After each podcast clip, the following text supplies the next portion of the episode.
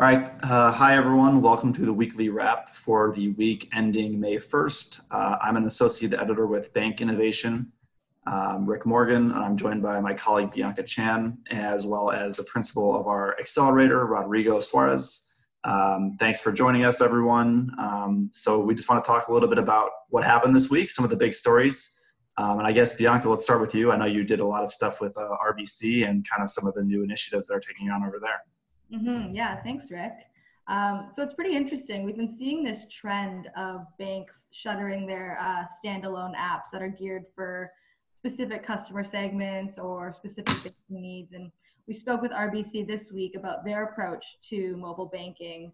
Um, and it's pretty interesting. So instead of spinning up these secondary apps for certain demographics or banking functions, they create what they call editions or experiences, which take what is already offered in the primary app, um, but they curate or like showcase specific features or emphasize certain services based on your financial profile.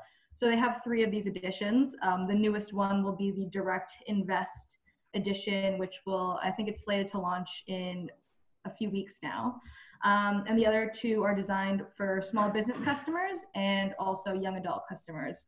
Um, so for the student and young adult edition, which launched last August, they're seeing an increase in usage in terms of customers opting in to the experience and then also 50% longer um, session times. So they launched it about nine months ago. It still remains to be seen whether this is the key to big banks' approach to mobile apps, but it's a super interesting concept. Yeah, definitely. Um, it's interesting. You know, a lot of these, a lot of big banks uh, are are doing some very innovative things. This, and we we kind of touched on that this week um, through their product teams and through innovation labs. Um, I actually spoke with Citibank, uh, and we wrote a story about their innovation lab and how the bank is connecting with clients through these virtual self-guided tours that they're calling "Lab in a Box." Um, so it's sort of a way for them to connect with. Uh, with with clients even during the covid pandemic when people are you know hesitant to well, unable to, to travel and to you know they can't go to physical places. So they're kind of working on a way and it's still very much in the early stages and they can can't really give too many details yet but they're they are working on a way for clients to see what the team's working on um, and some of the things they're developing and be able to talk to the, the product owners and stuff. Um, through the labs through these like self-guided tours. So it'll be interesting to see how they uh, how they continue to develop that and what it ends up really looking like once they finish it. Um, um, we also talked a lot of, this week about um, sort of accelerated um, technology pushes and banks sort of uh, pushing up the timelines for a lot of their uh, innovation projects based on the pandemic. Um, and i know rodrigo you have some some data to share on that. Yeah I, I was just looking at uh, a few of the things that you covered, and I saw certain banks pushing for new products or new capabilities. Um, you know, given the the need, um, given you know the current situation uh, that we're all in, um, and it was data that we got when we were actually working on a survey last uh, month. Um, just summarizing, um, you know, how banks stand on uh, different um, capabilities um, and sort of where the gaps are. So I know Bianca, you covered a story about a bank um, thinking about interactive teller machines as an example, and, and those in the past were you know not necessarily seen as the best way to optimize retail networks, but I guess now they're becoming um, more important. And, and just looking at the data that we that we got from FI Navigator, um, you know, fewer than like 30% of banks across the board have some sort of interact, interactive teller machine capability. So, so it's interesting to see how banks are, you know, looking at solutions that have existed out there, mm-hmm. um, and now maybe accelerating their um, their deployment.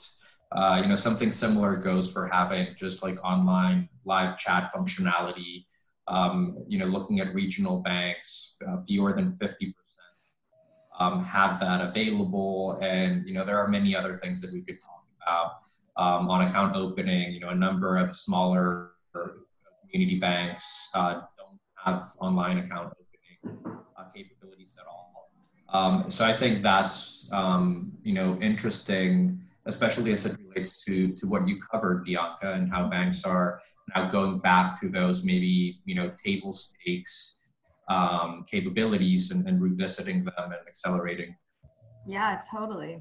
It's interesting because um, Happy Bank, which is the bank that kind of accelerated its deployment um, of these ITMs, basically said, if you're not working on PPP loans, you're working on ITMs, and that um, they kind of um, took a lot of their employees who were either like branch employees or whose whose um, functions kind of were scaled back given social distancing and and just the the pandemic, um, and kind of reallocated those resources to this ITM deployment.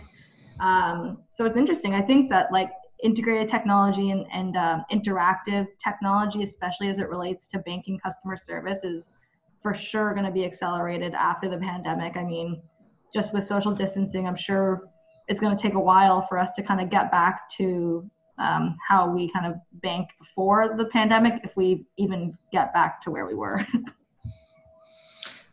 Right. And, and are you hearing anything about banks uh, that you're talking to, um, you know, as far as like their network optimization efforts? Are they also thinking about, you know, what is this, what does this mean as far as, you know, which branches we're going to keep, which ones we're not? I think that's also going to become important, right? Probably, um, you know, branch networks will um, will change and, and many banks i imagine will want to like optimize those networks significantly totally yeah as, as more resources kind of get allocated to digital banking and, and online functions i'm sure that like something's got to give right i'm sure some some branches won't reopen yeah i mean that would seem to be a logical kind of next step to to infer there. I mean, especially with all these new customer service tools banks are working on, um, virtual assistants, chatbots. I mean, those were already in the works before uh, the pandemic really um, started spreading rapidly. But given you know it, its rapid scale at this point, um, banks have really kind of accelerated projects like that. And um, I think they're finding in a lot of ways that they can handle a lot of customer service volume um, without having to send people to a branch. I mean, we did a story about this week, uh, TSB Bank that launched a virtual assistant in five days through IBM. Um, you know, obviously these are dire times, so I, I don't think banks are going to start launching products in five days all the time after this. But um, the fact that they were able to do that and it's successfully handled, I think, 40,000 customer requests up to this point. Um, I think a lot of banks are going to take the lessons from this pandemic and kind of um, take them beyond just whatever things normalize, whatever that might be. Uh, I would expect that a lot of these customer service channels that they're using are going to stay in place and they're going to find that they can probably handle a lot of this stuff remotely that they have been handling in branches. Um, so uh, looking forward to next week, everyone. Um, sort of let's let's start with you, Bianca. I mean, is there anything uh, anything you can give us a sort of a preview into what we're working on next week? Yeah, sure. Um, we're going to be kind of looking at how some of the biggest banks are creating better money management and budgeting tools, um, as well as payment features, which obviously is super relevant given, um, you know, large a large group of people in the country and, and I guess over the world um, mm-hmm. are cash strapped these days. So uh, it seems like financial institutions are kind of doubling down on that effort to help their customers in that way. Yeah, definitely. Um, we're we're going to continue following. I'm going to continue following some uh, some innovation projects that banks are working on. Um, a lot of them they're trying to sort of get these things off the ground and get them out into the market. So I'll be following some stories there. Uh, Rodrigo, is there anything that INV FinTech is sort of keeping an eye on in the coming week? Yeah, well, I guess you know stuff along the same lines as what you just mentioned, right? It's uh, we're, we're looking at what innovation teams are focusing on, what they're prioritizing over the next uh, few weeks and months. Um, you know, it's still probably you know a long way before the the, the crisis is is over. Uh, but I think banks are now starting to uh, focus on specific initiatives, and you know that's something that we're keeping an eye an eye out for as well. Yeah, of course. Well, I think it's going to be uh, an interesting week to watch, and as always, we'll be there to cover it. So, uh, Rodrigo, Bianca, thanks for joining us, and uh, we'll talk to you next week. Thanks. Thank you. Thanks.